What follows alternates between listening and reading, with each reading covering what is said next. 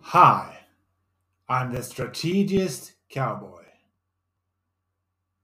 Today, I'm going to review a fairly strong ABV ale from Brouwerij, Brouwerij de, Halve Maan in Belgium.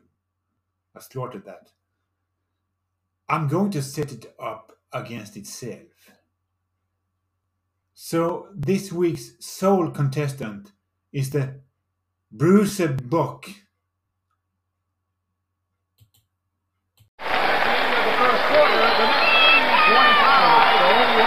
Let's get ready to rumble!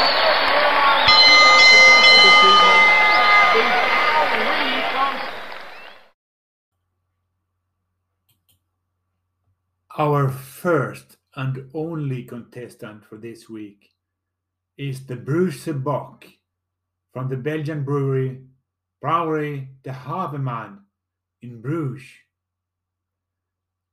This brewery, de Halve Maan, has laid down a 3.2 kilometer long pipeline under the city to support the bars in Bruges with beer from the brewery. Talk about monopolizing the market. The ingredients in the Brugse Bok beer assortment are water, barley malt, sugar, hops, and yeast.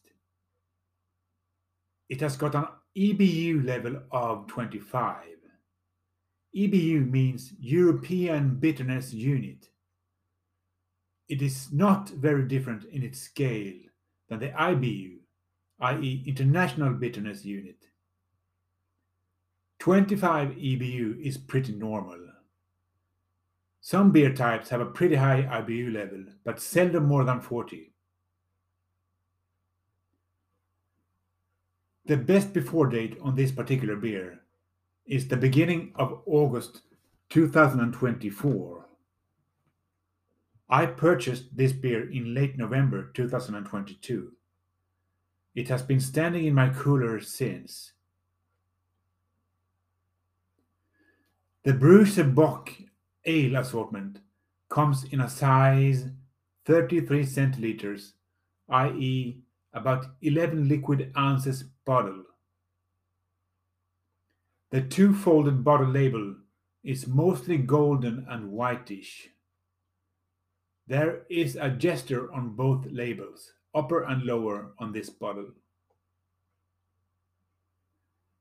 The Brugse Bok, Brugse Bok ale beer assortment cost me 30 kronor, i.e., 2 US dollars and 90 cents. 90 cents. That is one dollar for every four ounces of beer. Systembolaget says that the preferred serving temperature on this beer is 8 to 10 degrees Celsius, i.e., about 46 to 50 degrees Fahrenheit. The brewery website says 6 degrees Celsius, i.e., about 45 degrees Fahrenheit. About preferred serving temperature. Either way, I will pull it out from my cooler just before I pop the cap. The Brugse Bok Ale beer assortment has got a 6.5% ABV. 6.5%. How about the experience then?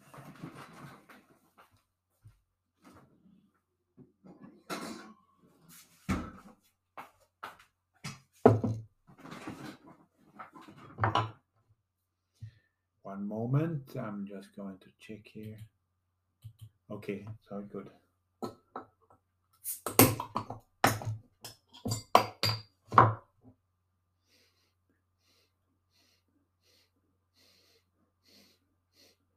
a really nice aroma, but kind of blended. I mean, it's uh, mundane, mundane in some way, but it's a good aroma. Just as it just it's just that it is an everyday aroma, so to speak. Not, not it's not sticking out. It's got a two finger tall head, and it's uh, I like the color of it. It's like like fudge color or something, reddish, reddish color, red color. Yes, I think so. It's red in color.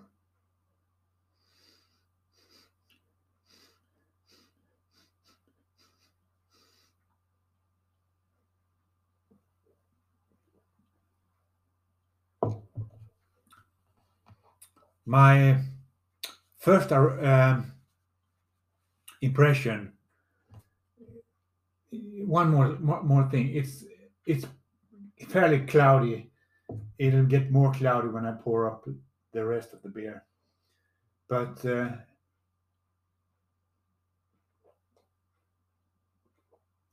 the first impression I get, it's a good beer.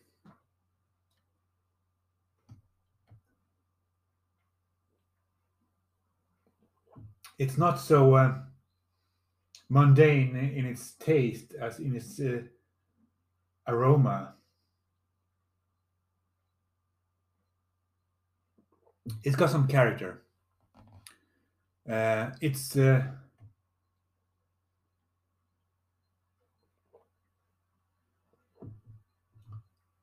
pretty rich. Yeah, it's pretty. It's it's pretty rich. It's it's rich it's it's six point five percent, so they have a good chance to making it rich, uh, taste rich, and uh, it doesn't taste like liquor, like they poured in liquor in it, and it shouldn't really, and it doesn't, so it's good.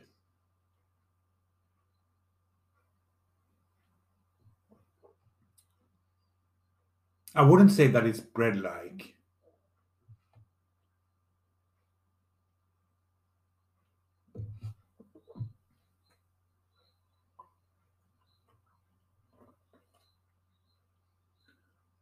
pour in the rest of the beer.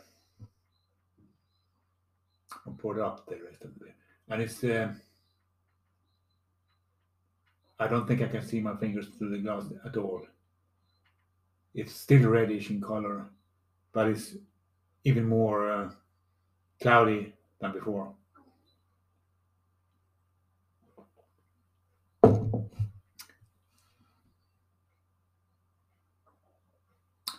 It's perhaps a little bit yeasty. Uh,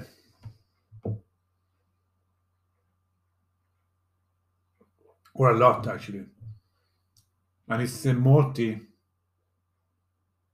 taste on my palate is uh,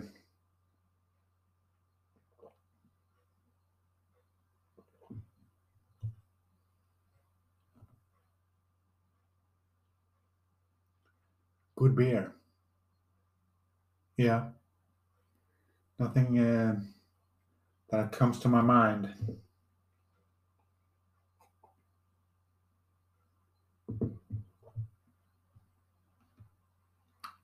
It's uh,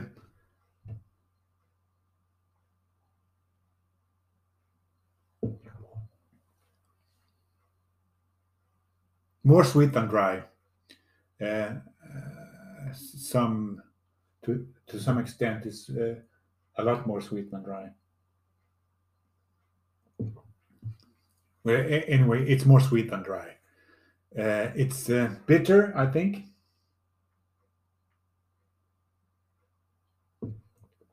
And hoppy, which is kind of the same thing, but not exactly the same thing.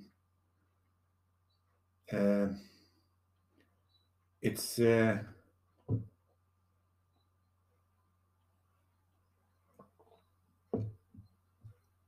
almost a little bit. Uh, and now I was going to say fudgy, but uh, I don't.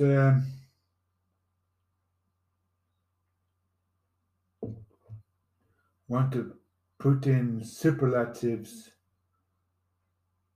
superlatives, superlatives, superlatives. I don't know. I don't want to put uh, put in a lot of superlatives. And it's not. Uh, I mean, just to do it, it's uh, meaningless.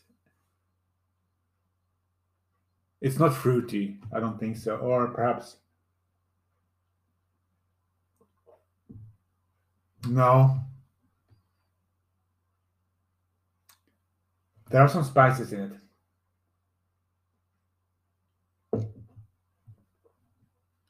The undertone is a little bit, uh, or the taste on my palate perhaps is a little bit spicy. Yeah. And uh,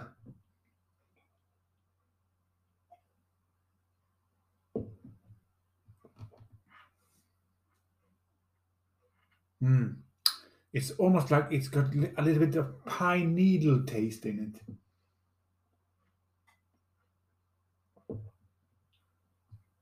It's um, shouldn't be there, but it's so so faint that it's perfectly okay. I don't think it's can be labeled pine needle taste to be have pine needle taste in it.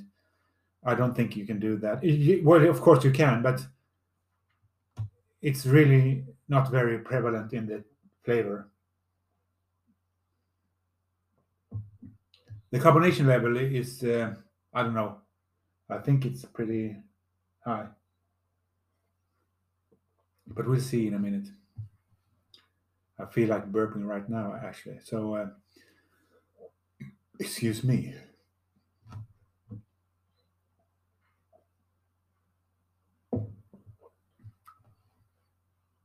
It's almost creamy. Excuse me. Almost creamy, not quite, but it's uh, it's got a full body. It's, it's well balanced. It's not acidic, and I wouldn't say that there are any aberrations in it.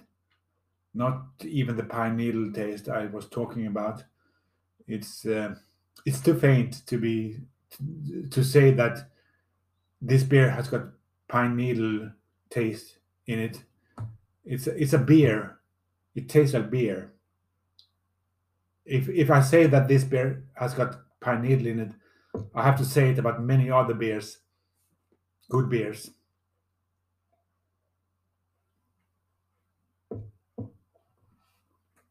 It's not it's not very it's not very dark, but it's not light either.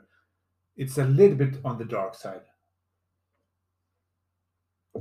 Sugary, brown sugary. Uh, it's uh, I don't think it's filtered.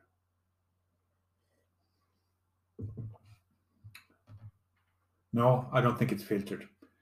Um, let's see here. Uh, with my other templates, uh, I have bread flavor with wort. Is it?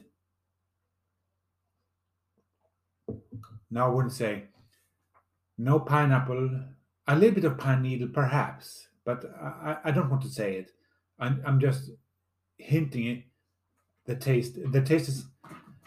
It's a, a little bit on that side, but too little to to label label it pine needle taste. Hints of apricot, perhaps, or um, hmm, mango. No, apricot. Mango, perhaps. No, I don't know actually.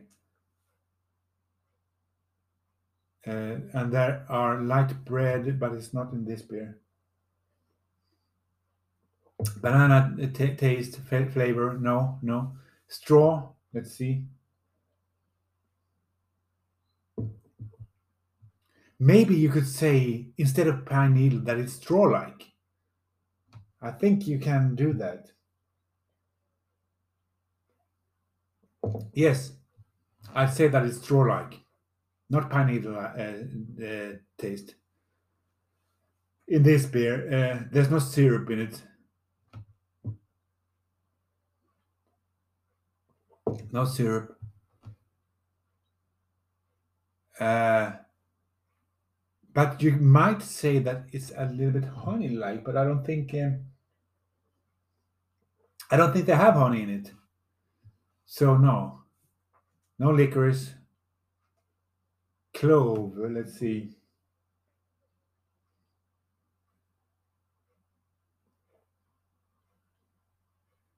No. No. Um, I, I I don't want to say fudge like. Not. Uh,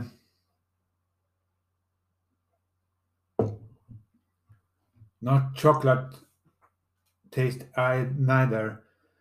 Uh, let's see, no coffee. Uh, no raspberry, no blueberry. One moment. Excuse me. I'm sorry. Mango, mango, mango, or apricot. I'm not sure, but uh, no tangerine.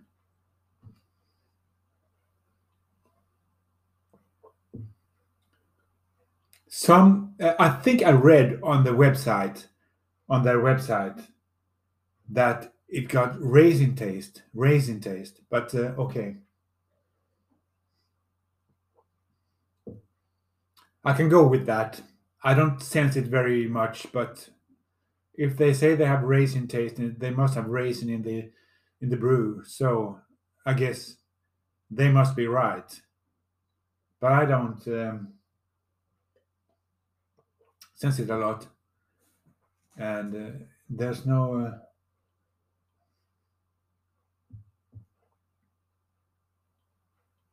no vanilla taste. I wouldn't say there are no there there is no vanilla tasting. But what about grading then? How many devils do I grade this beer?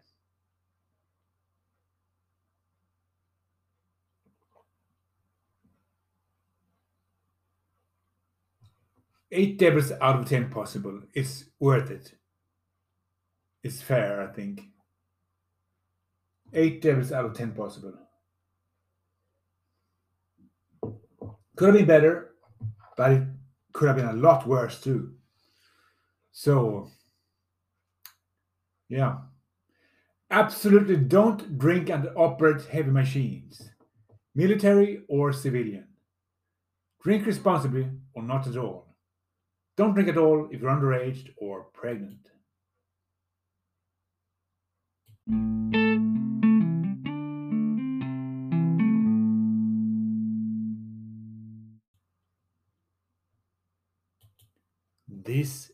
Week's lesson I call Russia and Time Critical Satellite Downloading. I assert or conclude that Russia lacks the time critical satellite guidance capability for long range warfare against moving targets. Everything they have done so far in Georgia, Syria, and now in Ukraine indicates that they can only send pre programmed missiles against targets at long distances, and the target has to be fixed. Russia is inept when it comes to long range warfare from Russia and Russian waters. They have some naval capability, but they lack, for example, functional aircraft carriers since Admiral Kuznetsov burned. But that is the reason why they have to use mercenaries like the Wagner Group in Africa. Official Russian army units in Africa are a no no for Putin. But in Eastern Europe, Russia seemed to rule, at least before the invasion of Ukraine but not so much nowadays. Long range satellite guided weapons require time critical downloads and various types of satellite support.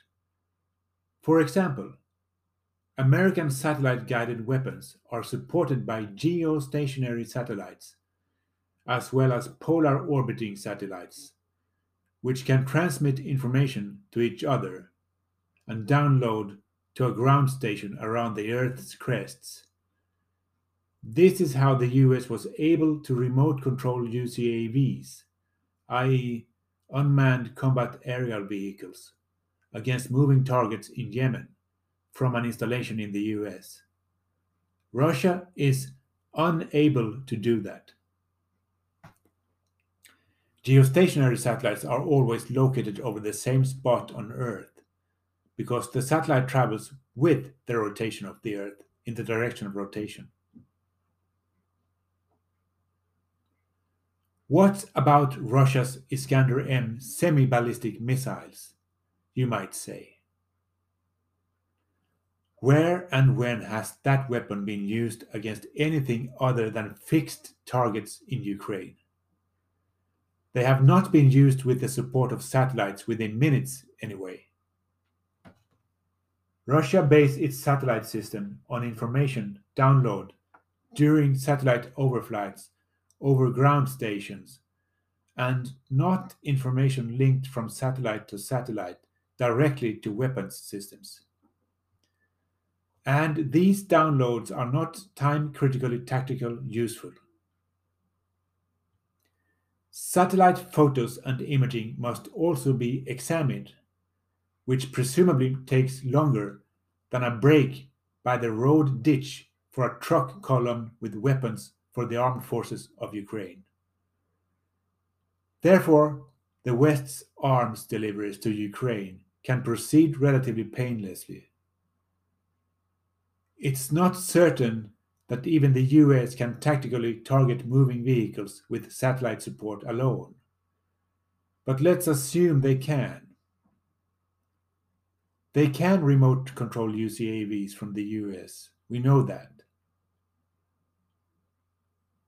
I can say that, for example, the Russian Iskander M missiles have some ability to lock on to moving targets, but only after the missile has been sent away. And it does so with the missile's built in target seeker in the descent phase.